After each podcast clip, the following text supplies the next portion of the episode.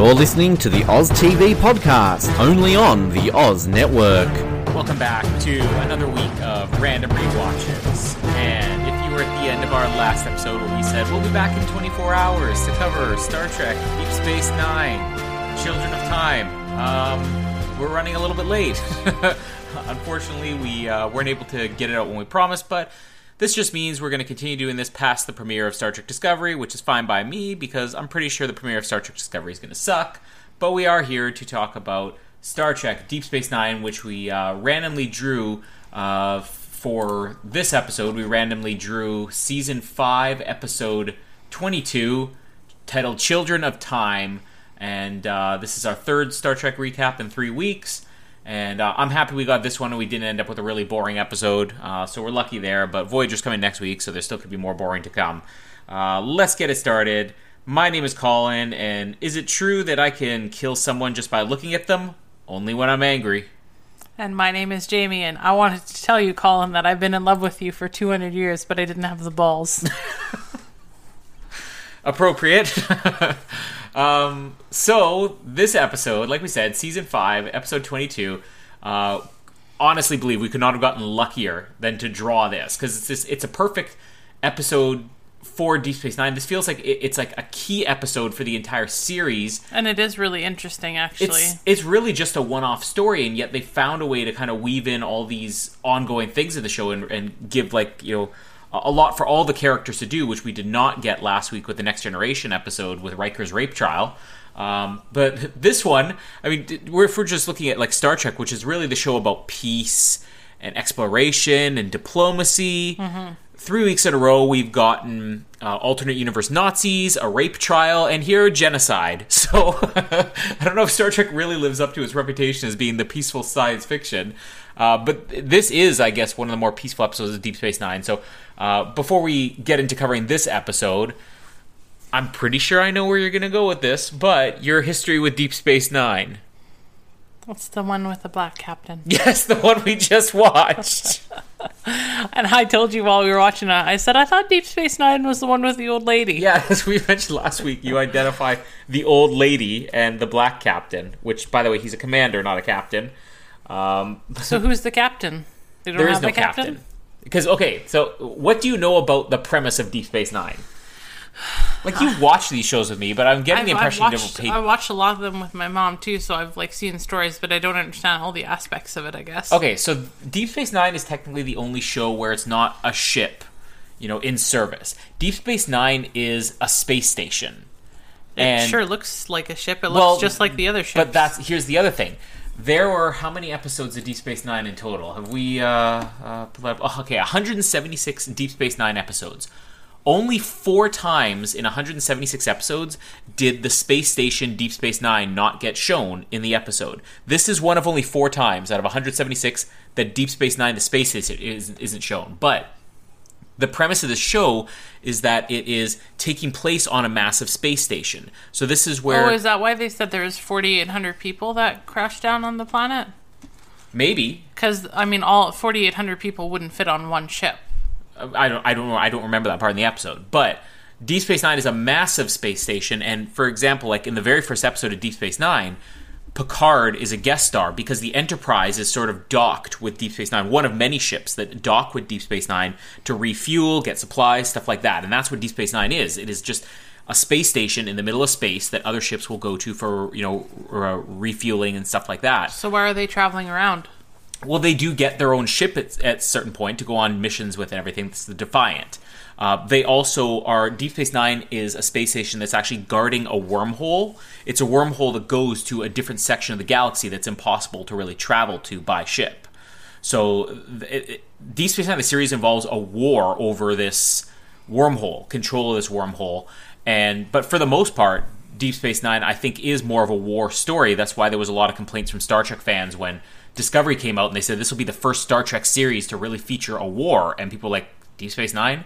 Uh, but at the same time, Deep Space Nine would almost be considered the most domestic Star Trek show because th- these aren't you know all military people. It, it's people who are operating space station. And as we go through the characters, I mean, for example, you know, uh, Sisko, uh, he's the commander of Deep Space Nine. Odo is like the security officer of Deep Space Nine. He's he's a constable, you know. He's he's more like a sheriff of Deep Space Nine. Uh, but then you get um, a character like Quark. That's just the bartender at Deep Space Nine. Uh, He has a, an establishment. So which which uh, series is it that has Whoopi Goldberg on it? That's the next generation. Oh, is it Yeah. the one with Picard? Yes. Oh, Yeah. okay. But I want you to think about Deep Space Nine as like an airport terminal. That's basically what Deep Space Nine, the station, is. Uh, but in this I'm, episode, I'm sure there's some people listening to this that know just about as much as I do. Yeah, well, I don't know, maybe. Um, somebody I- did refer to you as the, the one who doesn't know much about Star Trek. I, you know what, I, I, I have actually, and I'll have to do it, but I have to read my Harry Potter books first. But um, I have actually always wanted to um, uh, watch from start to finish all the Star Trek. That would probably take me a couple years to do. Mm-hmm. yeah. But yeah, I, I wonder how many episodes there are together uh, from beginning to the very end. Oh, I mean, it's it's it's got to be five six hundred, I would guess. Like a lot. Yeah. Um, okay, so you don't know much about Deep Space Nine, in other words, right? Again, referring to me again as the one who knows nothing. Thanks. I I did see this when it first debuted, um, because I had gotten into Next Generation, really gotten into Next Generation maybe about a year or two before this episode uh, or the first episode of Deep Space Nine aired. And I remember it airing the first time, and I remember watching. I think it was a two-hour premiere, and I recorded it on VHS, and then, you know, I I watched it uh, over the course of like two or three days because it took a while to get through, and I liked it. And I remember watching a lot in the first season. Um, didn't watch as much for a few seasons. Picked back up probably closer to this point. You know, uh, around season five, season six. I especially remember the final season seven. I watched every episode of when it was airing, and uh, I would say that like Next Generation is my favorite Star Trek show, but Deep Space Nine had the best finale. Uh, the final, I guess, two-parter of Deep Space Nine is maybe the greatest thing produced in the history of Star Trek. Um, now, as far as fans' response to the show goes, I would say Deep Space Nine, Deep Space Nine might have been like the lowest rated of the Star Trek shows. I don't know if it's better than the Tribbles episode. Well, they did tribbles on this. Th- That's one you probably remember that with the tribbles, which were from the original Star Trek series. They did an episode where this crew, the the Deep Space Nine crew, went back in time and they were on the Enterprise during the the original series episode. So you saw they would use effects so that you would see Sisko standing in the same hallway as Captain Kirk, William Shatner, in the original episode. It was an episode that took place within the episode of the original series with the Tribbles, which was a really clever episode. And it has one of the best moments ever, which I think we mentioned on Discovery when you know uh, they're asking Worf, Worf, why did these Klingons not have ridges on their forehead? And he just goes, "It's not something we like to talk about." we should brought that re- up on We should review that one. well, we're already reviewing this one. Do you want to stop the recording, go watch the uh, Tribbles episode, and come back? No, I mean instead of the next time we have to do random draw, let's just pick that one. No, we I- still got to get through Voyager and everything. Yeah, no, no. But anyways, I, want to watch. I want to watch that one next. We'll watch it one of these days. Anyways, so on to Children of Time now. We've gone through our history. Um, I will say that uh, critically, this is probably the most acclaimed Star Trek series, and it's developed such a huge following Really? over yeah over the last couple of years. I would say maybe the last ten years. Deep Space Nine is probably considered by many to be the best Star Trek series. No It- way, It certainly Next isn't Next as pop- Generation. Well, it's not as popular, but I think Deep Space Nine was so much deeper. You know, it, it was way more complex. Hence, Deep Space Nine. Exactly. Clever. You should use that as your opening line. Um, but uh, it, it, it's a lot more complex. It's a, a lot heavier at times. It's it's definitely more dramatic, uh, and it, it was something different.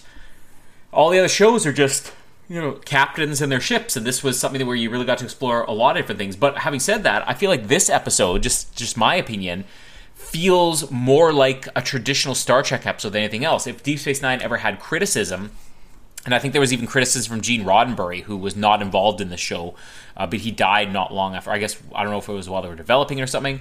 But uh, the criticism is that it strayed too far from Star Trek. That it was too violent, too dark for Star Trek. It wasn't optimistic, and I can definitely see. I, I'm not saying I'm critical of that, but I can see people saying that that doesn't feel like Star Trek. Which this is kind of episode, funny because the theme is like really like calm and like The theme music, you mean? Yeah. Yeah, this is definitely like the, But the, the, but you know what's funny? theme You probably you'll probably giggle when I say this. You know what? Because it's called Deep Space Nine. Could you imagine if the theme song for it was "Deep" by Nine Inch Nails? Deep, deep, deep, deep. I'm not familiar with that song. Yeah. You don't know? no, I'm not. you said yeah as if I am. Okay. Not familiar with it. Uh, but I'm sure it would be hilarious if I knew the song. Anyways, um, so this series uh, had some criticism, but I feel like this episode is traditional Star Trek. This is something you would see on the original series or Next Generation that we covered last week. This feels like a traditional Star Trek episode uh, because it is involving everything. It's involving um, moral questions and like we're coming off of you know Mirror Mirror and then the rape trial episode last week, which were you know both you could argue maybe a little bit corny at times. This is like you know high class drama. I mean, what did you think of it? Uh, I really liked it. I thought it was very interesting. Actually, it's funny because with um, everything going on with it, I feel like uh, this episode they could have even done like a three-parter or something. Um, Yeah. uh, just uh, going more in depth about the actual story there because I found it so interesting. Well, I think that um, the moral question it raises, you know, I, there was one point where I was, I, am not going to say unhappy with the episode, but I'm like, oh, this doesn't really make sense. And then they just immediately kicked into it. Uh, but the premise is, as we find out in the early episodes, the Defiant's just returning from an mission, and then it's returning to Deep Space Nine, uh, and then there's some type of planet that has some weird barrier around it. They go through this to check it out, and they basically land on the planet and discover a whole colony of people. Now, when this is starting, do you remember the Next Generation movie Insurrection? It was mm-hmm. Star Trek Nine, the one with the Planet of Youth. I think so. Yeah, th- and that's an underrated movie. That's actually one of my favorite Star Trek movies. But this just felt like Insurrection to me. That landing on this semi-primitive planet where you know all the people uh, have hundreds of years of history, and then it's about an insurrection. Should we move these people off the planet? And here, they realize that these people are their own ancestors. So somehow they've traveled into this planet and 200 years into the future, and these people are saying, "You, you, this, this crew, this ship that you're on right now, the Defiant, crashed here 200 years ago."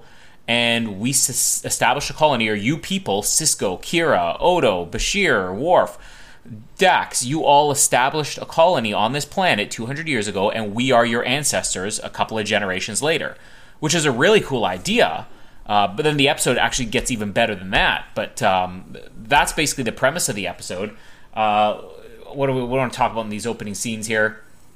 Um, yeah, like I said, the similarity to Insurrection, uh, and what I th- felt was best in this episode is actually there's not a lot of drama going on. There's a bit of a plot line uh, about you know whether they're going to leave or not, but most of this episode is really just about the characters. And the first thing I just wanted to mention was O'Brien, your favorite. You mentioned last week. You said I think that alien is more attractive than this guy. Yeah. But he's great. Like especially on Deep Space Nine, he really got to shine. He's one of the two holdovers from Next Generation, the spinoff, but he was there from the beginning, whereas Worf was brought on, you know, once Next Generation was over.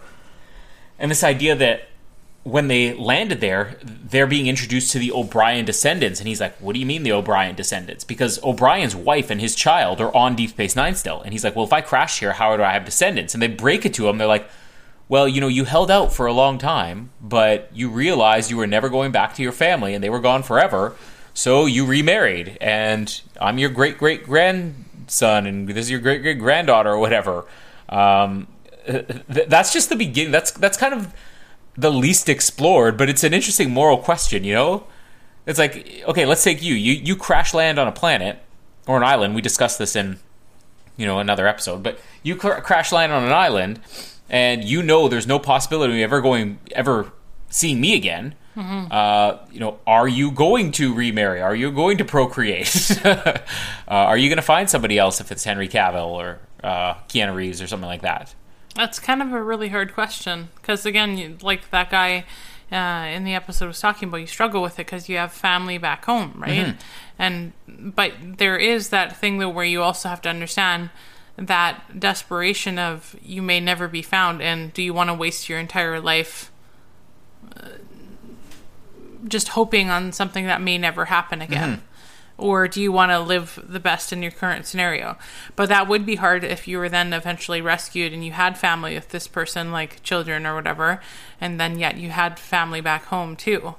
Yeah, That's it- kind of hard. It got me thinking more than any of the other plot lines in this episode because all the other ones are almost they're not things that anybody could relate to. This was something you could relate to, and and he, al- he almost had a chip on his shoulder about it too. Well, yeah, I'm not. I'm not being critical of the episode for this, but it was the least explored of those ideas. But that actually kind of makes sense because the reason it's least explored, like you said, he had a chip on his shoulder because other people would bring it up, or he would see his descendants running around, and you know, Bashir, the doctor, would ask him questions about it, and he'd be like, "I don't want to talk about it right now. Okay, I've got a family back home." And then they're like, "So you and whoever?" It's like, "Nope, never happened." Like he blows it off, which is interesting because they even say, you know, it took him ten years.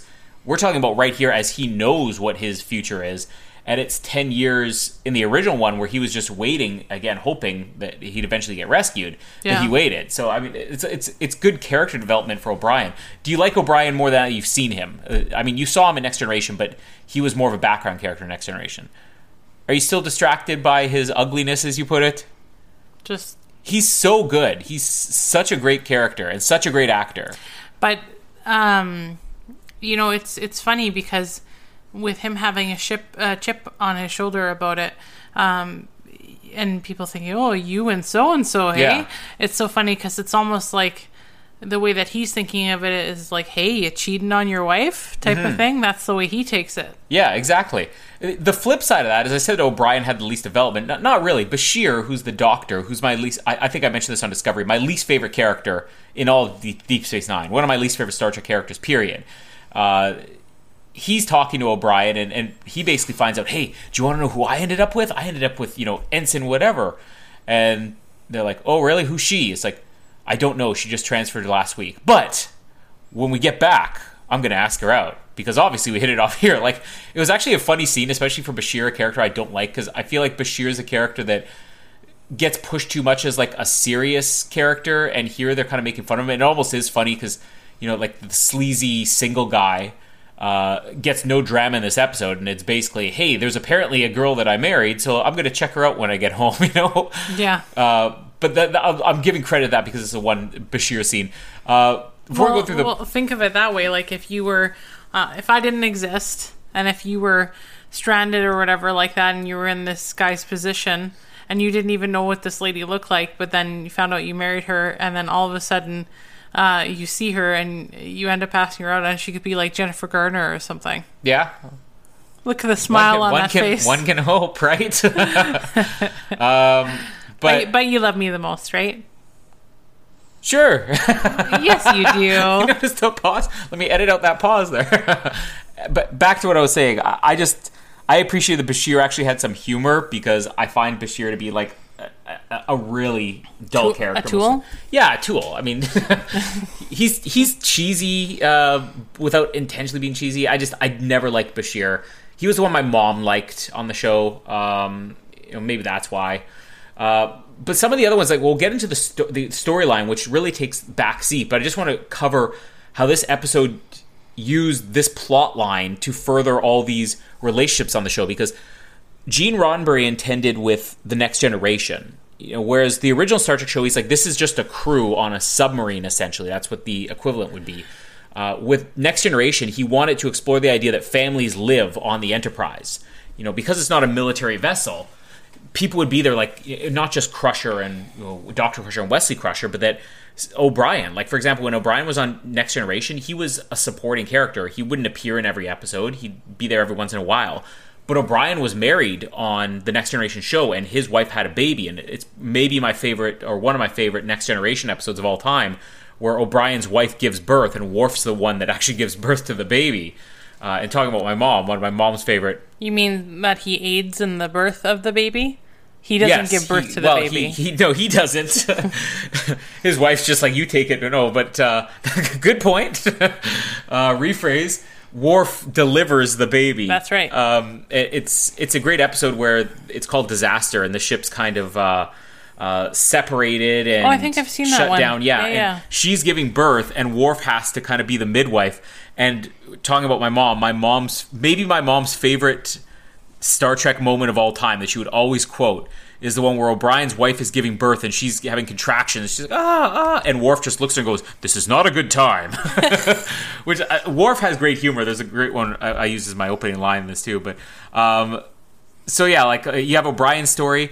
Um, you have uh, Sisko. I don't remember if they really uh, say Sisko had descendants there. Yeah.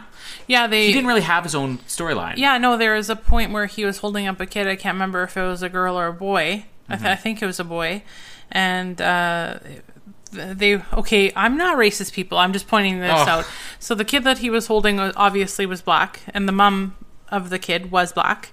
And and then she says, "Oh, I think he has your eyes," Yeah, I didn't implying that. yeah, implying that they would be his descendants. Okay, well, um, They kind of obviously they kind of touched on every character. secondary. I think Well, that yeah, I want to get into the major part. ones here. So we'll we'll talk about we'll save the big one for last, but they briefly touch on Worf and Dax. Dax, as you said, is the parasite lady, which the idea of her character is very interesting. That there's, I guess you would just consider it a parasite, but it's it's actually just a living creature that's peaceful that will attach itself or live inside of a new human. And when that person dies, they pick a new host, but it retains all the memories from the past life.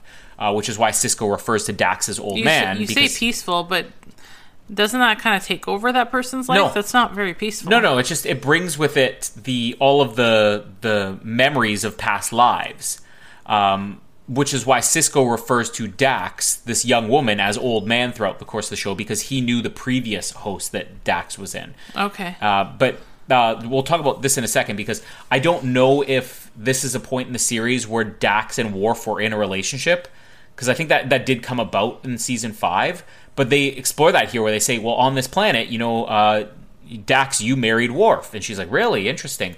Um, they do end up getting married on the show. Um, and the the most interesting thing is that they don't have like the happy ending because the actress who played Dax left the show uh, at the end of the sixth season, and they recast her. Well, they didn't recast her; they replaced her. So Dax attached herself to a new host, and then this new host was like, "Well, I'm technically married to you, Worf, but I'm not because I'm a new person." And then she ends up with Bashir in the end, and Worf ends up alone. Um, but it's it's interesting here. I would love to know where the position is in the show. Is if Dax and Worf were already a couple, uh, or if this is like long before that because they do that with Odo. But uh, that's one of the, the really the more I dissect this, this is kind of just a soap opera episode of Deep Space Nine. yeah, yeah. Uh, but it's good. It's good. You know, like I said, high class soap opera. Um, so there's that one, uh, and uh, what are the ones we have to cover? I'm, I'm going to save the good one for last. and just make sure we're not missing anything here. We did O'Brien, Worf, Dax, Bashir. Um, There's a cure lady, but obviously she died, Yeah, so she okay, doesn't so- have anybody. well, no, let's let's let's cover that because that's the big one to talk about here. So, the whole plot is revolving around Kira, uh, that she basically died on this planet because she had some type of virus. So the crew of the Defiant, the, the present day ones, who are now 200 years in the future, essentially, they want to get back because they're like, well, if Kira's going to die, we need to give her treatment. But they're also like, we can prevent us from crashing on this planet.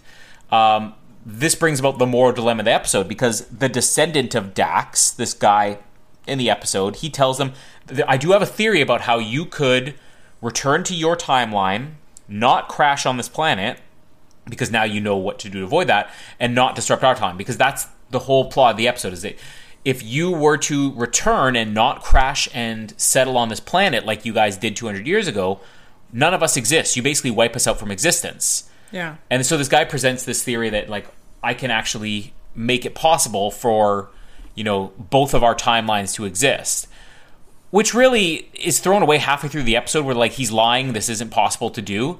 It was just a way of stalling before they could create more drama later on uh, which was okay but yeah kira is going to um, basically die if she stays there but if she leaves that's the drama is that if she leaves she's going to live but all these 8000 people 200 years in the future will never have existed And that's kind of interesting. Think about about it for yourself, or for me, the same type of thing. Would you die for eight thousand people to live?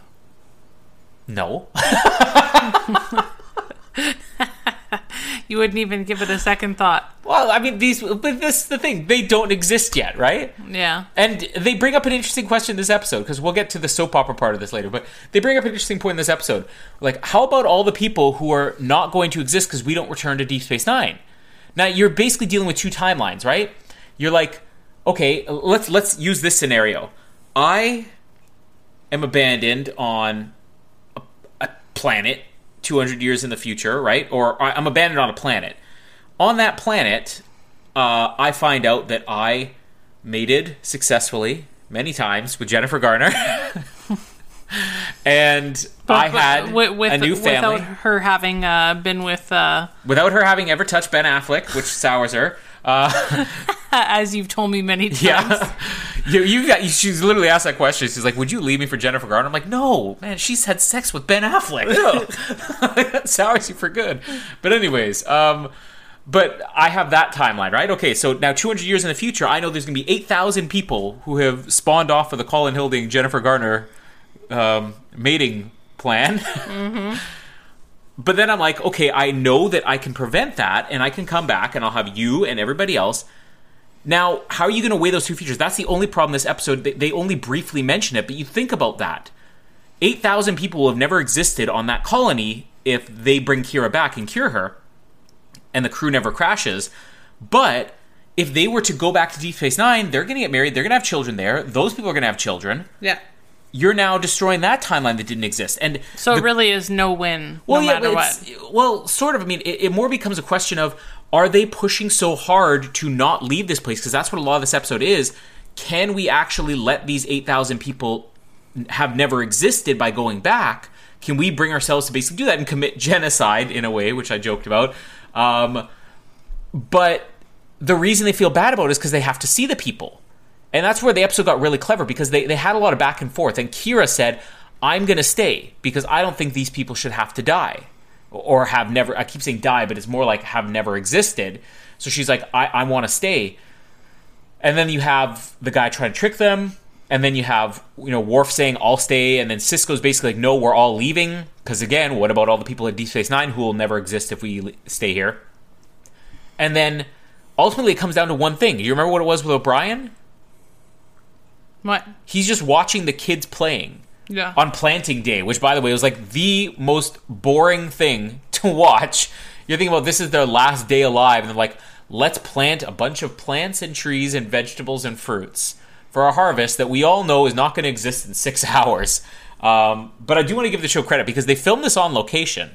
And an interesting bit of trivia that that scene when um, O'Brien sees the little kids playing, and he's just like, I can't do it. I can't, you know, pretend these people never existed now. That becomes the moral question of the episode, where it's more. Uh, can we we would be able to watch people on Deep Space Nine have never existed because we've, can't see we've them. never seen it. Yeah, and they're actually having to see these people and know, well, this is where it would go. So that's really cool. Um, but yeah, the, the scenes that they filmed, like out in the field and everything, did you notice how windy it was in the episode? Mm-hmm. Apparently, it was like extreme winds when they filmed this, like extreme winds, and uh, it was freezing too. And the, uh, the the crew, or the sorry, the crew all had actual winter jackets on just because of the the, the chill from the wind and it was supposed to be hot outside and they're supposed to be farming so they had to spray the people down to make them look like they're sweating and have their sleeves rolled up imagine like if we're filming like it's today's a, a nice day in winnipeg winter it's minus five celsius so it's just below freezing temperature imagine if it was like this outside and you had to be outside for you know an hour or so filming a scene with your sleeves rolled up and fake sweating on like that wouldn't be very fun No. uh, but I thought that this episode, especially for a show that Star Trek in general is usually taking place on a ship or is taking place on a set to look like a planet. Here, this is just a regular place. They filmed it on location. It made the show look different. It made it look bigger. Mm-hmm. No, I agree with you. Where? So you didn't mention though. Where was it? Uh, Ventura, California. Oh, okay. And that was cold.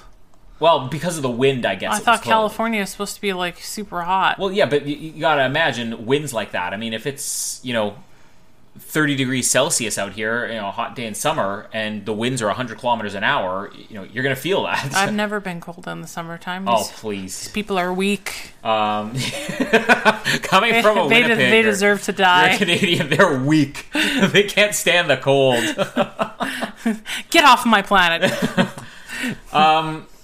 So yeah, I, I, I like the whole conflict and the, the moral question because Star Trek does this a lot, but it's not like it's something that we always get. You know, um, even the Mirror Mirror episode, you don't get a lot of that moral questioning. But but this, is why I said it was similar to Insurrection because Insurrection uh, brings up the moral question of when they find a planet or a colony very similar to this, and the Federation wants to remove them because they say, well, they're not the true descendants of this planet. That that becomes a moral question. Well, do they have a right to be there? because this is their home or do they not have a right to be there because they didn't call or they didn't they weren't born here they're not indigenous to the planet? Uh, so the, the moral question this episode is what makes it so interesting. Leaving the last bit of soap opera drama here. So the, the relationship between kira and odo which comes out because kira is on this planet knowing that you know she's going to die and that these people will have to live if she dies uh, and she finds Odo there, and Odo comes up. Now, Odo's now 200 years older in the future, and this is the shapeshifter guy who's, I think. so, Odo is by far my favorite Deep Space Nine character. Um, I don't know if you have an opinion on the characters you saw in this episode, but Odo's amazing. And 200 year old Odo basically comes and declares his love for Kira. Uh, which she's like, what? Like she's all shocked by it. Again, not knowing the context. I knew that in the later uh, seasons of this show, they were in a relationship, uh, which they were together all the way to the end of the finale as well. I won't spoil how the finale goes in case you eventually get around to your 700 days of Star Trek. Maybe. Uh, but uh, this is really the first like this is why I say it's important for the Star Trek series because not only do you have these hints at like the the Worf Dax future, but you get the Kira Odo thing, which becomes very important later on.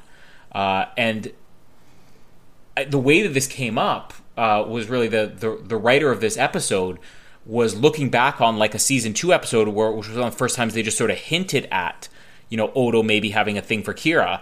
And the show, imagine it's gone five years and they've never explored this really.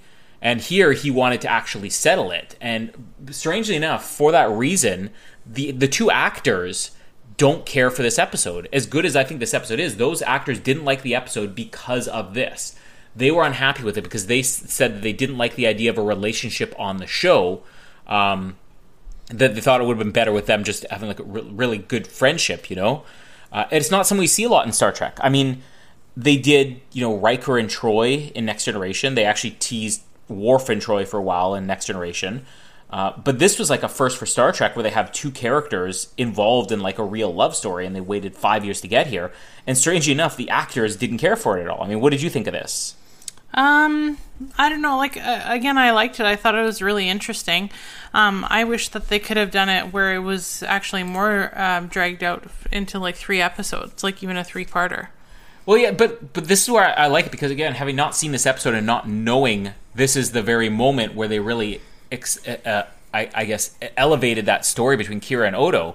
Um, it's like watching a bit of history. It's like watching a prequel. You know, like you think about like the Star Wars prequels.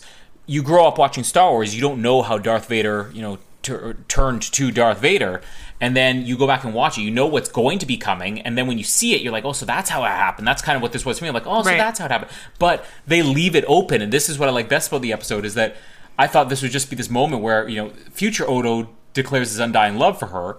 And then she comes back and it's like, well, now you know, but the young Odo is not going to know that she knows, knowing that he knows that she knows she knows. Mm-hmm. Um, but they, I wish they'd gone a little bit more in that direction where she actually confronts him and he's like, oh, oh, okay. But yeah, that would have been a little bit more interesting. But the trade-off is, is that he's like, the old Odo told me about this before we left.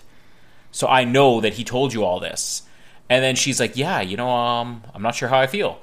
And then he's like, "By the way, I want you to know because they speculate. Well, who was we should cover here? They decide they're going to still crash on the planet. They're like, we will let these eight thousand people live. We're going to go along with this history and give up our families and everything, so these eight thousand people can live. And when they're in the middle of doing this, all of a sudden they can't ha- they have no control over the ship, and it doesn't crash on the planet. And they're like, somebody changed our flight plan. They're speculating it's this guy who's a descendant of Dax because his entire mission was he would even trick them into making sure his colony still exists. And then they drop this bomb in the end where Odo's like, no, old Odo told me that he did it. 200 year old Odo is the one who changed our flight plans. so he let these eight thousand people die. You know, Yeah. which is you know Odo commits genocide in this episode, right? Riker maybe rapes a woman. Odo commits, commits genocide, um, but that just made it so much better because you think like it's just it's a happy ending to the episode. And I was kind of disappointed that it wasn't as cl- climactic as I thought it would be. I thought there'd be like a big moment. I knew that they weren't going to stay there because there was two more seasons of the show, Right.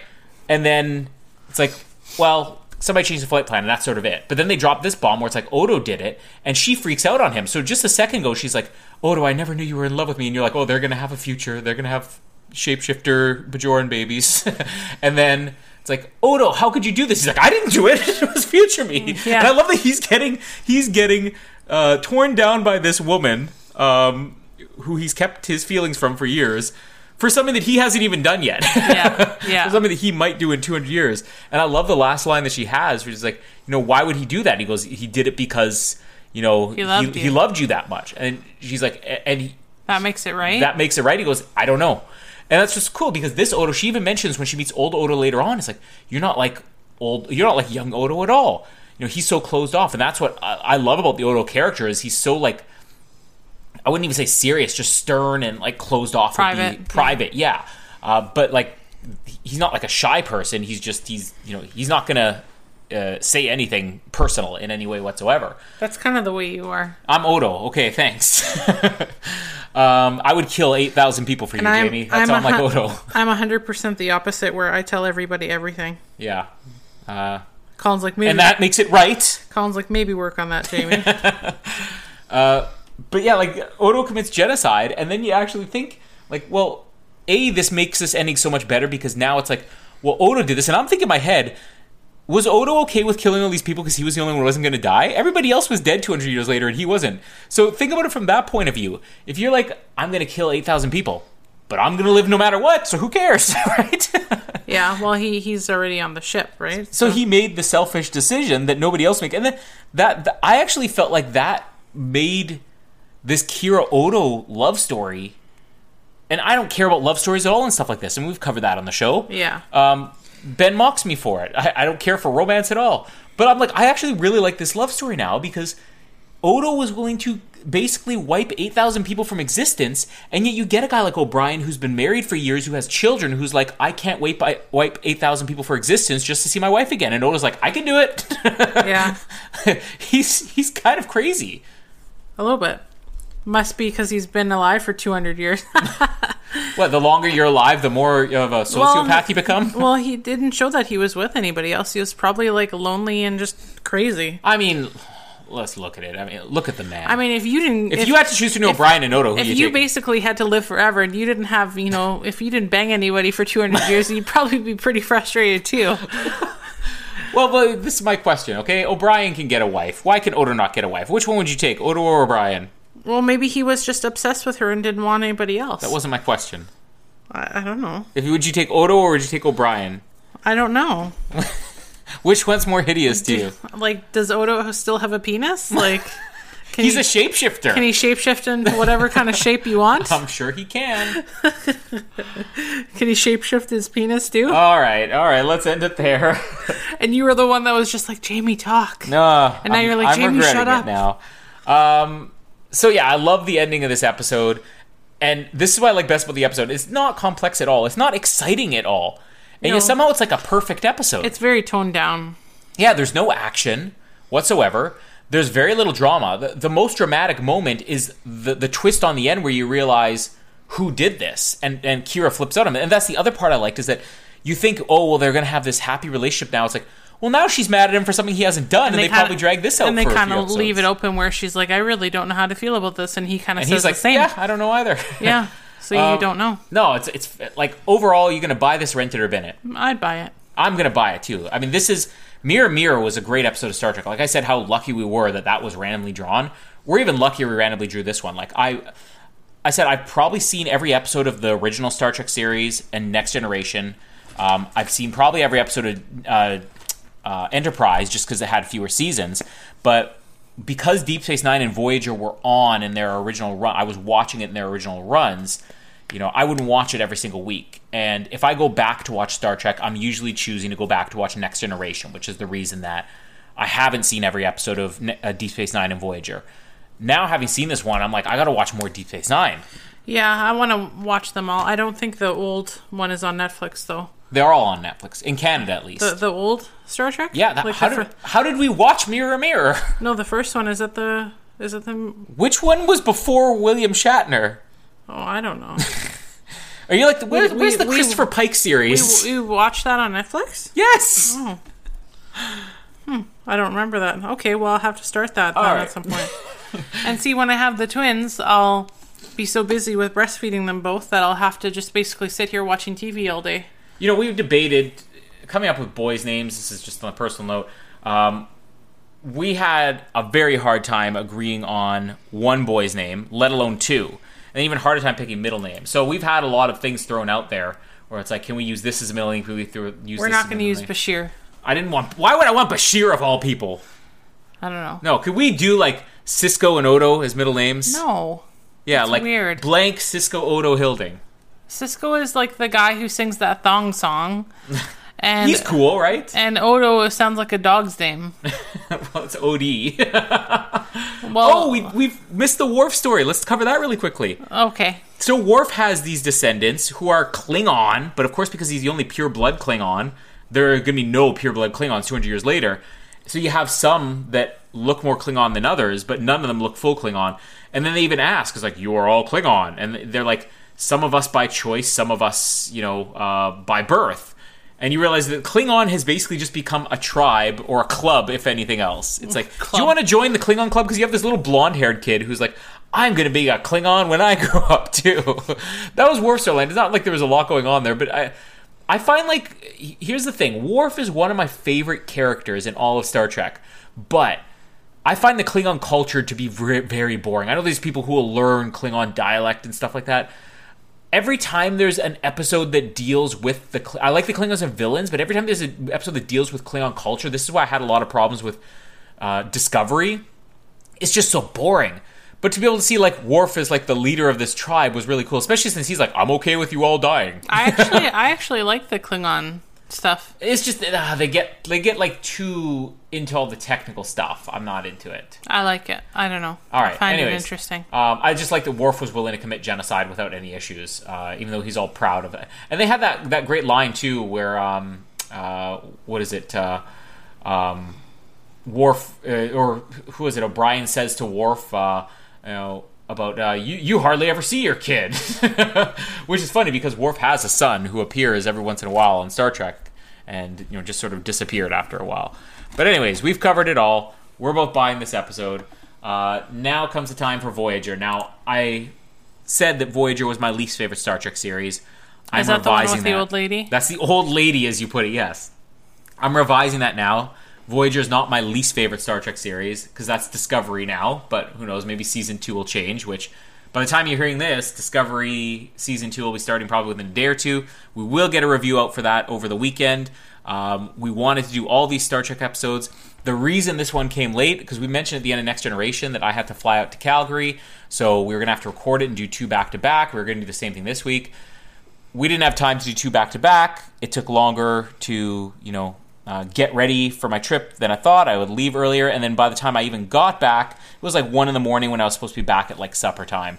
So we're just gonna put these up once a week. This will carry us through, you know, the rest of the month at least before Rossi and I get on to something else. And do you, and do you even remember the stuff from Discovery? Like there was that word that we kept saying. tardigrade? Tardigrade. Tardigrade. Yeah, Tardigrade. Man, I hate that. So I was gonna say. I, I'm not looking forward to Discovery. see. I, I was gonna say it sounded something like troglodyte, but Troglodyte. Thank you for spitting in my eye when you said troglodyte. I actually don't even know what that means. The word, but I know when I was, Well, I know when I was younger, my older brothers would always be like, "You stupid troglodyte." All right, so clearly your brothers didn't know what a troglodyte was either. Um, why don't you read what a troglodyte is? A Human cave dweller from the Greek uh, trogi, hole, mouse hole, and Diane go dive in. You you're kind of reading that like an ancient cave dweller, Jamie. You want to try again? No, Okay, um, yeah. So they're calling you a troglodyte doesn't really make sense either. But troglodyte, troglodyte, troglodyte. all right. Um, yeah, so we're going on to Voyager now, which my least favorite Star Trek series next to Discovery. Um, Voyager ran around the same time as Star Trek. I think it started like while Deep while Deep Space Nine was running. So this is interesting. We're actually Next Generation was on the air for the first few seasons, and then um, uh, what was it? Season four or five or six of close to the end of Next Generation, Deep Space Nine starts. So Deep Space Nine and Next Generation on at the same time. Next Generation goes off the air, and they immediately go into pre-production on Voyager. Uh, so Voyager and Deep Space Nine run at the same time, which we're going to get again. We should mention at the time of recording this episode, they've just announced that Michelle Yeoh is getting her own Star Trek Discovery spinoff. Not to mention, we're going to have the Picard spinoff. So this will be the first time we've ever had three Star Trek series on the air, which, because there's that gap of six months between Next Generation and Voyager, we've only really had two Star, Trek shows on the air at any given time. Uh, but yeah, Voyager ran at the same time, so it's going to be very similar, but very different in tone. Now, other than the old lady, do you know anything about Voyager? No. Okay, thank you. you. I know why you're the expert on these episodes. 172 episodes of Voyager. Uh, which one are we going to land on? Episode 106 of Star Trek Voyager. What does that bring us to? We are in season number 5, episode number 12, The Bride of Chaotica. Okay, this one is kind of a fun episode, and uh, this this one uh, holds a little bit of I'm not going to say history for Star Trek, but uh, Paris's latest holodeck adventure, The Adventures of Captain Proton, takes an unexpected turn. This is one of the rare, really fun Voyager episodes. Not going to be as serious or dramatic as what we've been covering the last couple weeks, but it's a fun episode. Uh, also, it was directed by the same director as this episode and written by Bryan Fuller, who would go on to do you know, tons of huge things in television, including creating Star Trek Discovery. When he was younger, did he wet the bed?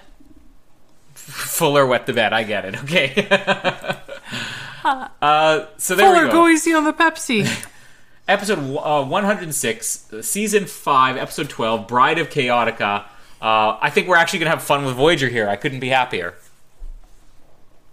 I'm excited. All right, you, you sound excited.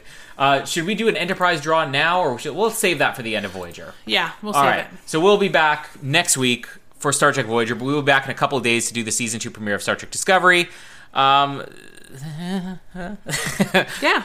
there is some good stuff in Discovery, so uh, let's just hope it's you know not as painful as last season. Hopefully. Anyways, that is it. My name is Colin, and Jamie, you're such a troglodyte. My name is Jamie, and you're the troglodyte. Thank you for listening to the Oz Network. Don't forget to subscribe to get new episodes delivered to your speakers every week. For more information, hit us up at theoznetwork.net.